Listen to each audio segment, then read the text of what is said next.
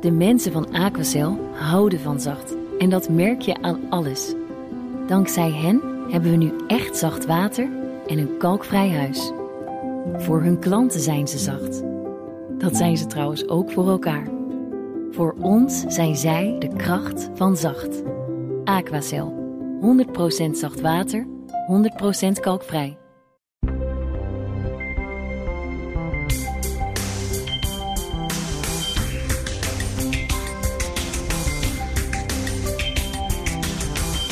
De sprint, de marathon, de golf die over ons heen spoelt of de dijk die op doorbreken staat. In de persconferenties van premier Rutte en minister De Jonge over de corona-aanpak barst het van de metaforen. En die zitten er echt niet alleen maar in omdat de speechschrijvers die zo mooi vinden. Metaforen kunnen ook echt iets met ons doen. Hoe we een boodschap oppakken en wat we daarmee doen. Waarom hebben we die metaforen nou eigenlijk nodig? En wat is eigenlijk het recept van een effectieve metafoor? Allemaal vragen die ik ga stellen aan taalstrateeg Sarah Gragenstein. Je luistert naar de 17e editie van Woordwaarde. Ik ben Maria Punch. Sarah, leuk dat je weer mijn gast wil zijn. Ja, heel leuk om hier weer te zijn. Ja, je was in de allereerste aflevering te gast, toen over framing, ook een van jouw expertises. Mm ja, die, die persconferenties, meestal op dinsdag, miljoenen Nederlanders voor de tv, bord op schoot. Zit jij dan ook, uh, zit jij dan bijvoorbeeld met je laptop op schoot? Ja, ja. Ik zit uh, uh, dan eigenlijk op twee manieren te luisteren. Als burger enerzijds, maar vooral als taalstratege anderzijds. Dat kan je toch niet helemaal uitzetten, hè? Hoe, hoe ernstig de situatie ook, ook is. Um, ja, want er valt zoveel te horen in die persconferenties, behalve alleen de harde inhoud. Mm -hmm.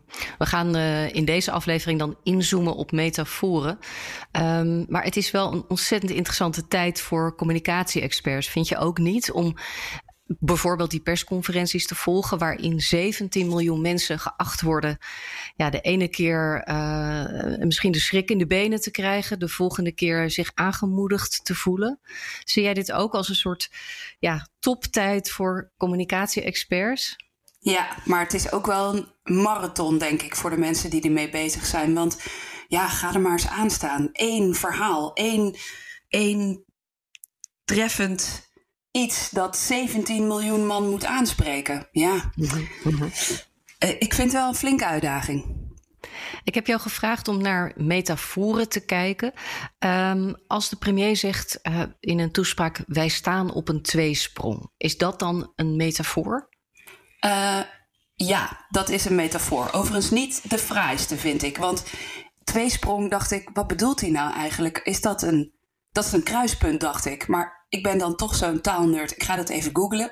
En het is ook een of ander tuigje voor het een en het ander. Maar het is ook. Ja, ik zag ineens allerlei plaatjes tevoorschijn komen dat ik dacht, huh, kettingen? Huh? Uh, Google het maar eens. Maar uh, het is natuurlijk ook een, een, een, een kruispunt met, uh, met twee kanten. Um, ja, en dat geeft wel aan uh, deze reismetafoor, want dat is wat het is, hè? Mm -hmm. uh, dat we wat te kiezen hebben en dat we zelf verantwoordelijk zijn. Dus het is, een, het is een klein woordje, het is misschien niet zijn beste, maar wel eentje waar een hoop betekenis in zit, een hoop duiding. -hmm. Zou jij nog eens even voor ons begrip willen uitleggen wat een metafoor is? Want we kennen het denk ik als een stijlfiguur. Um, is het een vergelijking? Hoe kun je gewoon eigenlijk in simpele termen een metafoor omschrijven? Het is inderdaad een stijlfiguur um, waarbij je het een vergelijkt met het ander. Waarbij uh, datgene wat je vergelijkt eigenlijk impliciet blijft. Dus je zegt uh, de economie is doodziek of we hebben een gezonde economie.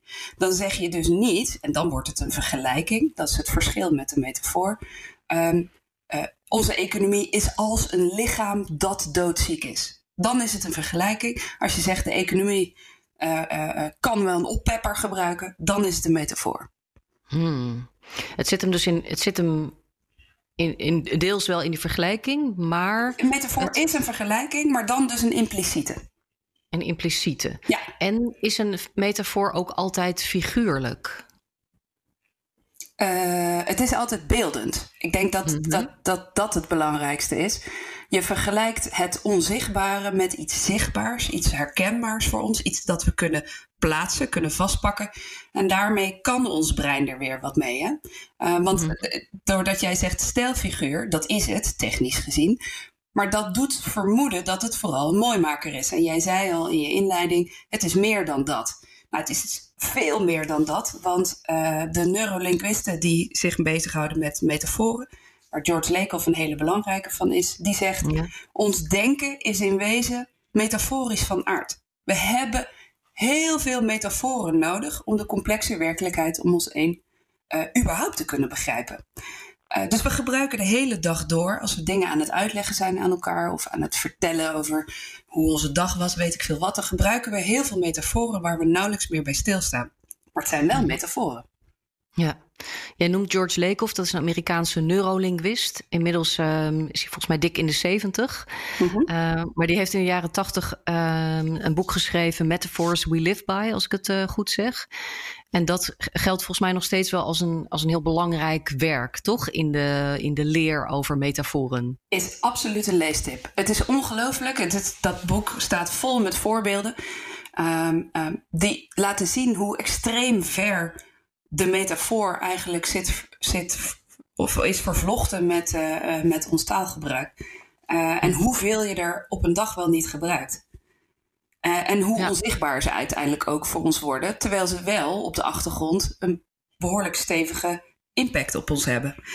Um, mag ik even een voorbeeldje geven? Het is een ja, beetje. Ga je ja, ik, ik, ben hier echt gek op, namelijk. Ik vind de metafoor misschien wat het mooiste wat we hebben in onze taal. Um, maar het, het, bij een metafoor gaat het altijd over twee dingen.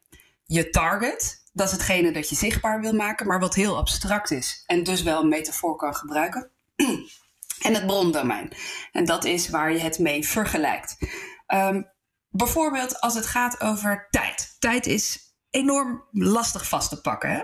En wat we dan doen, is het in een in het, bijvoorbeeld in het brondomein van geld uitdrukken. Dus dit kost me handenvol tijd. Nou, daar zit dus tijd is geld in. En dan op een of andere mhm. manier wordt het tastbaarder voor ons. Um, maar je kan ook zeggen, dit duurt lang of het duurt kort. Dan put mhm. je uit een ander brondomein. Dan gaat het over lengte. Ook een fysieke maat waar we, waar we iets ons bij kunnen voorstellen. Um, of als je zegt, de tijd lijkt stil te staan tijdens coronatijd. Nou, wat je ook veel gehoord hebt uh, de afgelopen maanden. Dat is ook het domein van de fysieke beweging. Dus stilstaan mm. of, of de tijd gaat snel. Dus dan gaat het over beweging. Nou, dat zijn allemaal metaforische manieren om onzichtbare tijd zichtbaar te maken. Ja, ik vind dat fantastisch. ja, en bij iets als een virus, een pandemie waar we nu mee te maken hebben, een virus wat je niet, je kunt het niet zien, je kan het niet voelen, je kan het niet ruiken, dan kan je wel een metafoortje gebruiken. Ja, ja, ja, want de, de, inmiddels, ja, ik zeg inmiddels hebben we het wel een beetje door, maar dat, nou ja, hè, nog ook nog niet allemaal en de hele tijd.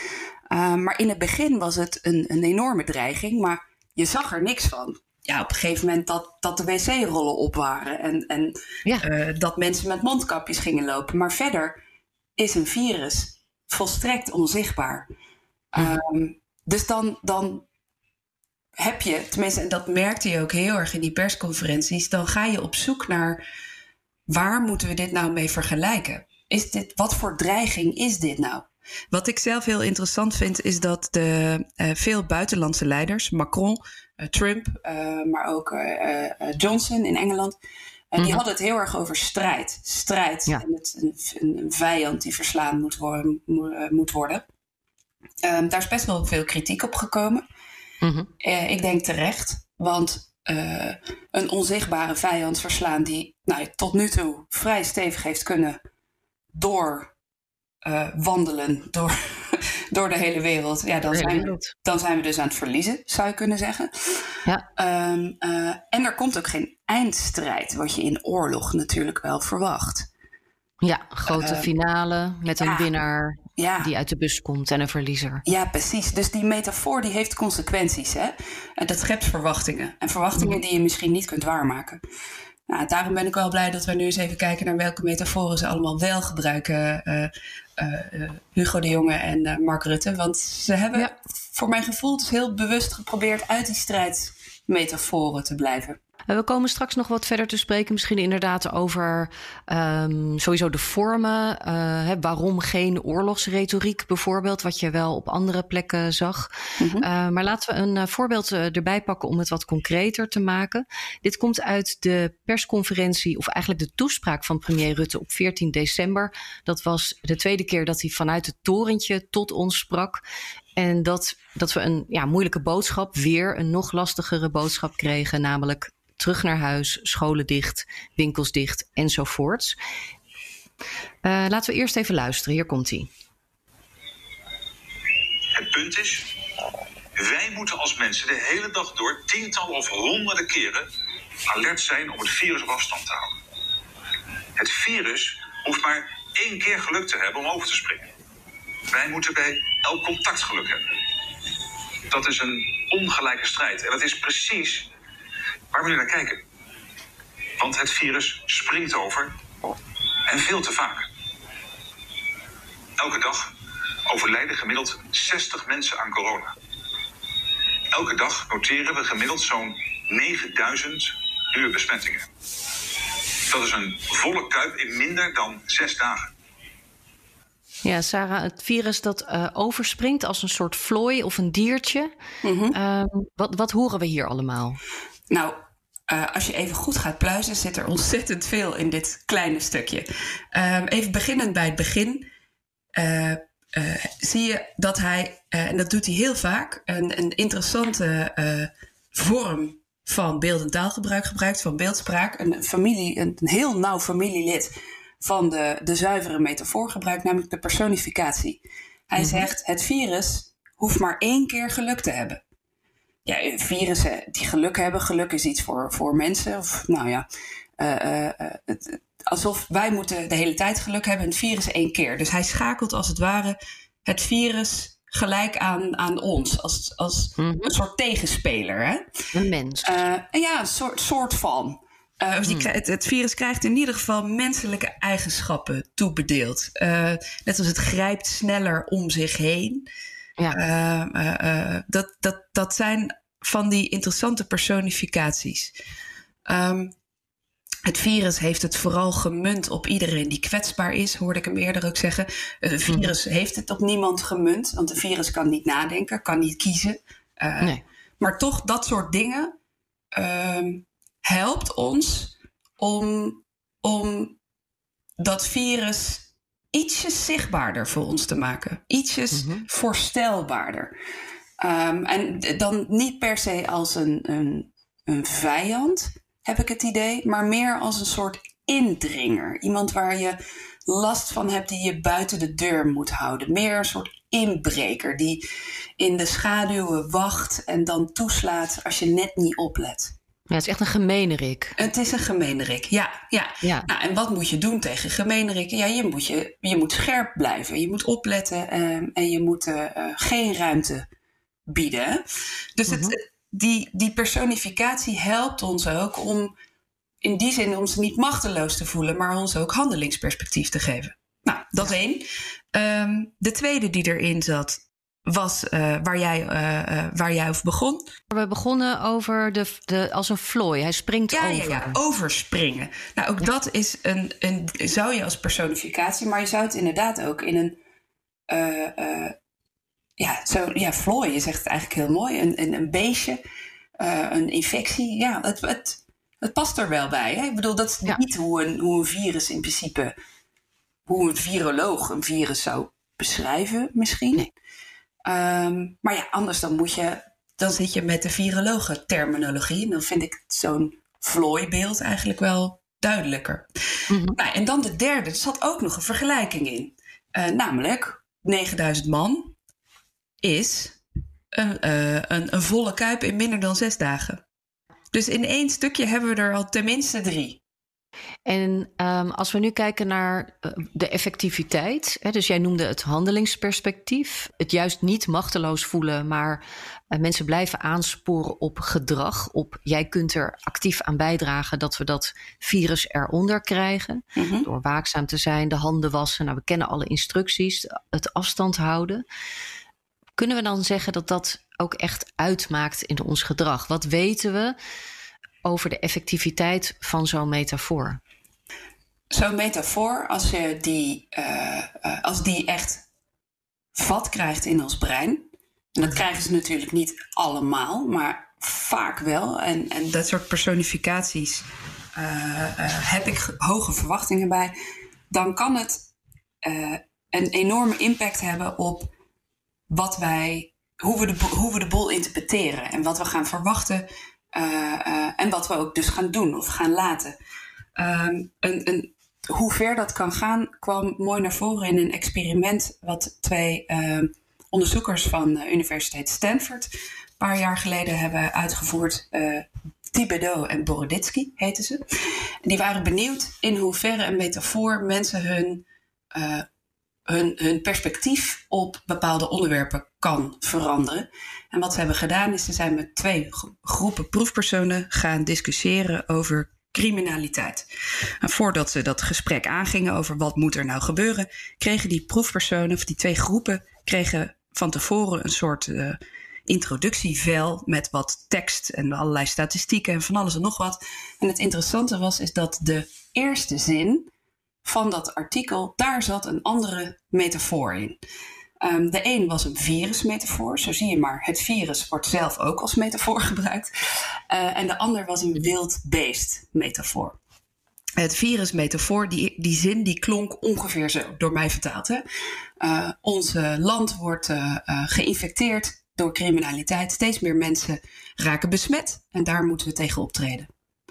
Wild metafoor klonk als volgt. Uh, ons land wordt opgejaagd door criminaliteit. Steeds meer mensen vallen eraan ten prooi. En daar moeten we tegen optreden. Nou, je hoort het, hè? Mm -hmm. uh, zit erin. En vervolgens ja. gingen die mensen in discussie. Uh, die twee losse groepen. En opvallend genoeg kwamen ze met hele andere oplossingen. de groep met de virusmetafoor zat veel meer op het spoor van voorkomen en genezen. Dus die hadden oplossingen als Um, uh, zorgen dat mensen niet zonder diploma van school gaan. Uh, investeren in straatcoaches. Uh, kijken of je mensen weer beter terug de samen, samenleving in kunt begeleiden. Als zij van het juiste pad zijn afgeraakt enzovoort. In de groep met de wild dier metafoor zaten ze veel steviger op repressie.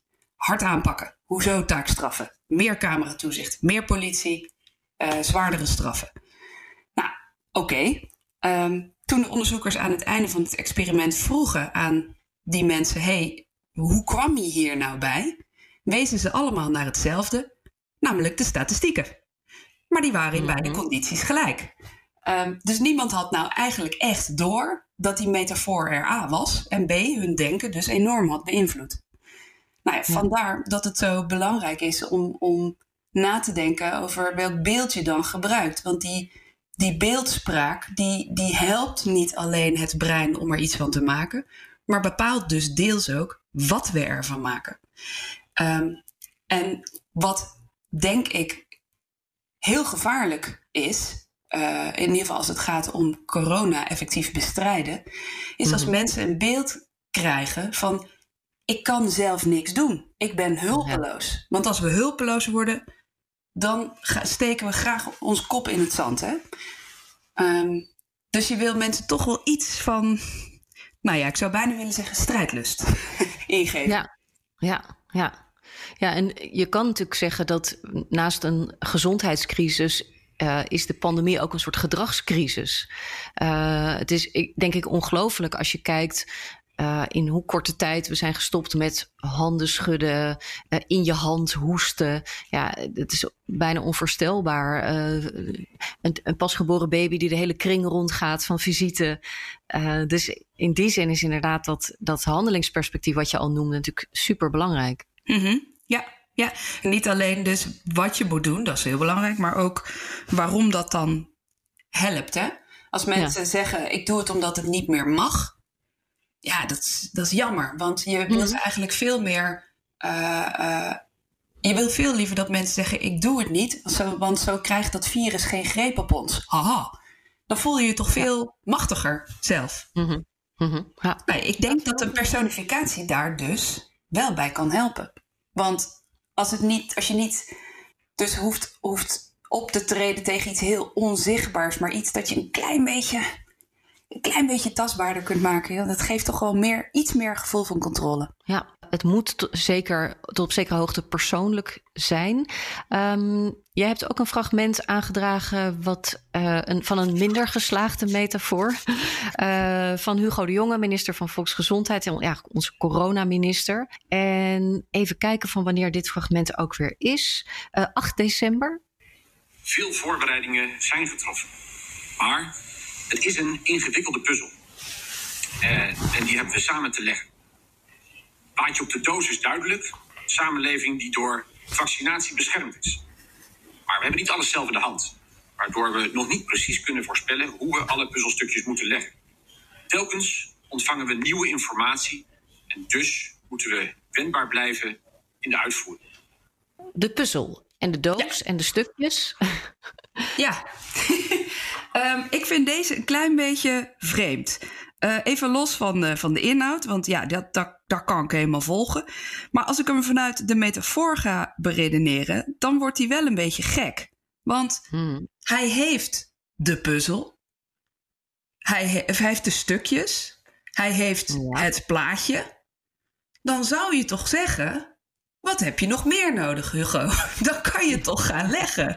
Leggen, uh, jongen. Ja, leggen. Kom op, man. Terwijl uh, ik, toevallig zag ik uh, gisteren Marion Koopmans, viroloog, dezelfde metafoor gebruiken, maar dan zoals ik hem graag bij Hugo ook had gehoord. Mm -hmm. Zij zegt: onderzoek naar bron coronavirus is als een incomplete puzzel. Aha. Ah.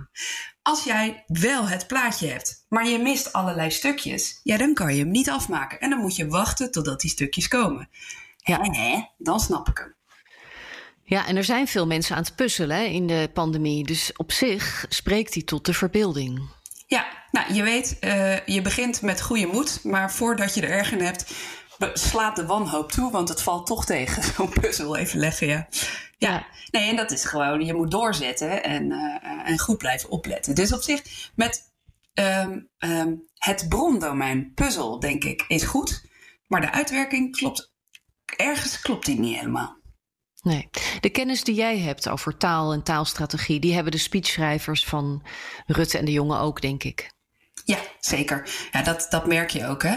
Uh, er, zitten, uh, uh, zit er veel in. Het zit er mooi in. Het enige puntje wat je zou kunnen maken is dat het er niet altijd consequent in zit. Mm-hmm. en, en daar, daar zou, ja, daar zou misschien nog iets meer op gelet kunnen worden. Dat bijvoorbeeld op 21 april zei Rutte nog: we varen op zich. Er is geen route of tomtom. -tom, maar op 6 mei hadden we een routekaart en een dashboard. Ja, is dat, dus, dus er is wel een route. Of er was toch weer ook niet een route, want er werd weer van die routekaart afgeweken. Het is, uh, ja, die, dat soort metaforen hebben natuurlijk wel uh, in die zin consequenties. Want ja, met een beetje mazzel, of in dit geval dan misschien een beetje pech, onthouden mensen dat en kan het ook tot verwarring leiden. Ja. Um, heb ja. jij met, met de, de, naarmate we verder komen in de pandemie, groeit ook de kritiek um, op de aanpak. Mm-hmm. Zie je dat terug in het taalgebruik? Zie je dat terug in het taalgebruik? Ja, dat nou, dus de metaforen van koers veranderen. Wat gebruik je daar? Een mooie metafoor. hey. hey. Um, ik heb het. Ik heb het idee, ja, waar, waar kritiek op is gekomen, is dat ze soms te plat of te simpel zouden zijn. Maar ja, ik vind dat ook een beetje, een beetje gemopper eigenlijk. Mm -hmm. Want het belangrijkste is, is niet zozeer dat we het vrij vinden. Het is geen poëzie, hè, maar dat, we, dat die metaforen ons helpen om te snappen. Mm -hmm. uh, ik denk dat we ze daarop moeten beoordelen en niet op hun schoonheid. Ik bedoel, het is geen, geen wedstrijdje retoriek. Nee. Um, ja, ja ik, ik weet je, ze zijn niet allemaal even sterk, maar ja, zoals we al constateerden, je kan toch niet 17 miljoen mensen blij maken. Uh, nee, ik denk dat, denk dat het belangrijk is dat, die, dat, dat ze er een paar kiezen die ze terug laten komen. Een paar paar dragende metaforen die terugkomen. Ehm, nog even terugkomend uh, met uw welnemen op, uh, op die strijd waar we het eerder al over hadden. Ja. Ik heb namelijk het idee, en ik, ik heb het niet allemaal geteld, dus ik kan het niet, niet 100% hard maken, maar dat zij dus veel meer een reismetafoor gebruiken. Die hoor ik in ieder geval wel vaak terug. Ja. vaccinatie is de weg die ons uit de crisis leidt. Dan weer de routekaart. We varen op zicht. Ehm, die, we komen uh, er is licht aan het einde van de tunnel, dat soort, dat soort dingen.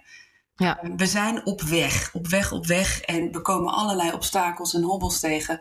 Uh, maar elke dag zijn we weer ietsjes verder op de route.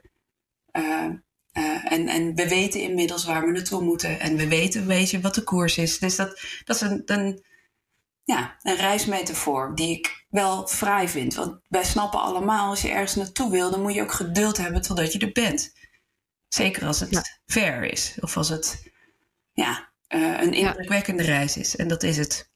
Als we nou kijken naar wat uh, is, een, is een recept hè, voor een goede metafoor. Jij noemde natuurlijk handelingsperspectief, personificatie. Dat je, dat je daaraan kan relateren, dat je het natuurlijk kan snappen. Zijn er nog meer ingrediënten? De belangrijkste is beeldend. Beeldend mhm. herkenbaar. Mensen moeten iets, iets zien of, of kunnen herkennen. Um, want als je het onzichtbare vergelijkt met iets anders dat onzichtbaar is, ja, dan, dan gebeurt er niet zoveel in het brein. Uh, en in die zin herkenbaar denk ik ook dat je moet kijken waar je de aansluiting vindt met de beleving van je ontvanger. Um, uh, mm. Dus is ook een beetje in die zin culturele resonantie. Uh, wij moeten ons daarin herkennen als volkje. Uh, denk ik dan. ja, ja, klinkt een beetje dramatisch. Maar uh, nou ja, misschien, misschien is dit dan het bruggetje naar, uh, naar de, het voorbeeld van Hugo de Jonge, waar die het mooi doet. Nou, die dat... heb ik ook ingeleverd, niet alleen maar een mislukte. Zeker, zeker. nou, over Nederland en volkje gesproken, dan um, laten we deze metafoor horen van 24 juni, ook van Hugo de Jonge. Praten we er daarna even over door. Vergelijk het met onze eeuwenlange strijd tegen het water. Die heeft ons de reputatie gegeven de voeten droog te kunnen houden. En dat deden we door dijken te bouwen. En vandaag zijn wij samen die dijk, die de tweede golf buiten de deur kan houden. Door bij klachten thuis te blijven en ons te laten testen. En door ons echt aan die anderhalve meter afstand en de andere basisregels te houden. Want we zijn pas echt beschermd als er een vaccin is. Dat is de realiteit. Nou, zeg het maar, Sarah. Ja, er zijn mensen die zeggen: Oh, komt u weer met een watermetafoor? Maar ik word hier wel wild van hoor. Um, want, wild zelfs. Ja, wild zelfs. Wild. Nee, maar je ziet het helemaal voor je. Het, het handelingsperspectief. Dat wat je mhm. vraagt aan mensen, dat, dat de, de verantwoordelijkheid die je ze geeft en de rol die je ze geeft, past toch perfect bij deze metafoor. Een dijk. Mm -hmm. Want we weten hoe zo'n ding werkt. Als je, maakt niet uit waar het gat zit. Als je een gat hebt, dan heb je pech. Dan heb je een probleem. Uh, Dus het, het, laat perfect zien waarom iedereen mee moet werken. Um, en daarbij, ja, hè, Nederlanders en water, daar, daar zit ook wel wat. Um, uh, en uh, wat, het, wat deze mooie passage voor mij ook heel erg laat zien, is een boodschap van: jongens, we kunnen het. Kijk nou, wij, wij zijn een land wat grotendeels of behoorlijk aanzienlijk deel van ons land woont onder water. Dus we got this. Ja. Uh, gewoon even de schouders eronder, jongens. Ja, ik vond dat wel mooi. En het is jammer dat het nog niet helemaal de praktijk lijkt te zijn op het moment. Maar vooruit. Nee, nee. Dus daar, ja, hmm, qua effectiviteit ja, maar ligt dat dan aan de metafoor? Kijk, ik wil de metaforen graag veel macht uh, toebedelen. Maar nou, blijkbaar zit daar dan ook een grens. Hè? Want uh, uh, nou, mensen kunnen zich er alsnog lekker niks van aantrekken. Ik vroeg me af, uh, gisteren is de eerste prik gezet uh, in Nederland. Het is 7 januari als we deze podcast opnemen. Vaccinatie uh, gaat nu beginnen. Is daar nog een goede metafoor voor te bedenken? Of leent het vaccineren zich daarvoor? Uh, ja, dat denk ik wel. Dat denk ik wel. Als ik even terugdenk aan een, een uh, inmiddels uh, oud te noemen aflevering van Arjen Lubach. Die heeft ooit een, uitzending gemaakt of een item gemaakt over waarom het belangrijk is dat mensen hun kinderen laten vaccineren. Ja. Ehm, en daar gebruikte hij de metafoor van de paraplu. Mhm, mhm, ja. Ik vond dat wel fraai, want hij, liet, hij kon heel mooi laten zien van als, als je maar genoeg plutjes opsteekt, dan zijn op een gegeven moment ook de mensen zonder plu blijven droog. Ja, die kunnen Uh, schuilen. Ja, precies. En, en daar gaat het ook om. Dus iets in die trant zou mooi zijn om, om ik, een vangnet of zo. Zou ik, iets, dat zou mooi zijn. Van we knopen met elke geprikte, wordt dat vangnet weer een beetje steviger. En op een gegeven moment uh, hoeft, niemand daar meer, hoeft niemand meer te vallen. Wordt iedereen opgevangen. Zoiets. Zo zie je het voor je. Hè? Dus je bent onderdeel van een groot beschermingsmechanisme. Dat lijkt mij nou mooi. Want dat, dat laat zien dat als jij je laat vaccineren, dat je ook een beetje een held bent. Verwacht je dat, um, dat we dit soort metaforen gaan krijgen in de komende tijd? Waarin mensen toch nog moeten worden aangemoedigd om te vaccineren, zich te laten vaccineren? Ja, uh, ik, ik denk het wel, maar ik hoop het vooral ook. Want ik denk dat er ontzettend veel te winnen valt. Uh, uh, als, we, als we over het vaccin in termen van iets gaan praten wat nog herkenbaarder, nog dichterbij voelt voor ons. Ja, en dat is misschien politiek lastig omdat vaccinatie vrijwillig is en een mondkapje in een winkel bijvoorbeeld niet. En afstand houden ook niet. Je krijgt gewoon een boete als je dat niet opvolgt. Ja, ja, ja juist daarom denk ik dat het extra belangrijk wordt om uh, een, een, een, positief beeld te schetsen van vaccineren. Uh, en niet meteen uh, negatief, een negatief beeld te schetsen van zij die twijfelen of het niet willen. Uh, hoe verleidelijk het ook is, hè? mensen uh, buitensluiten en zeggen: Nou ja, als je geen vaccin, geen toegang. Um, ik denk dat je uiteindelijk meer mensen over de streep trekt uh, en de sfeer ook significant beter houdt. Op het moment dat je vooral heel erg blijft benadrukken waarom dat vaccin zoiets, zoiets moois is. Of zoiets is wat, wat, er vol, wat ons allen bescherming kan bieden.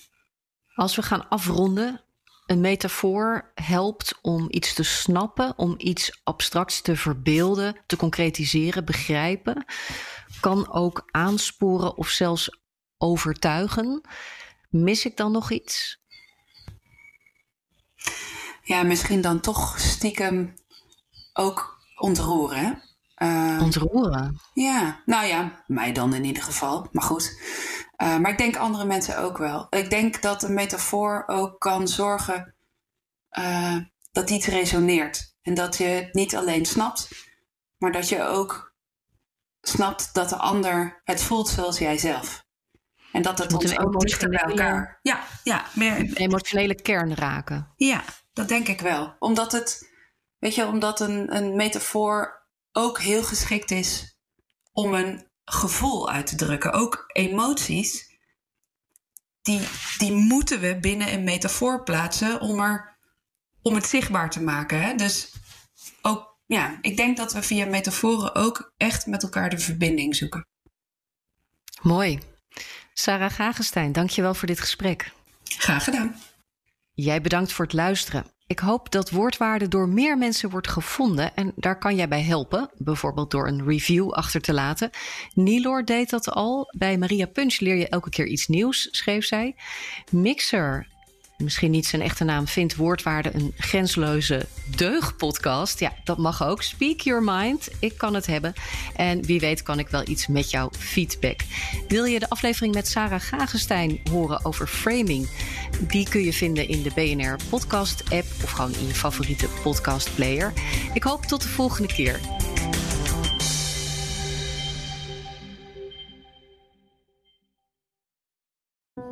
De mensen van Aquacel houden van zacht. En dat merk je aan alles.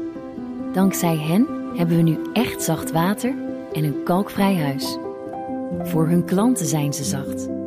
Dat zijn ze trouwens ook voor elkaar. Voor ons zijn zij de kracht van zacht. Aquacel. 100% zacht water, 100% kalkvrij.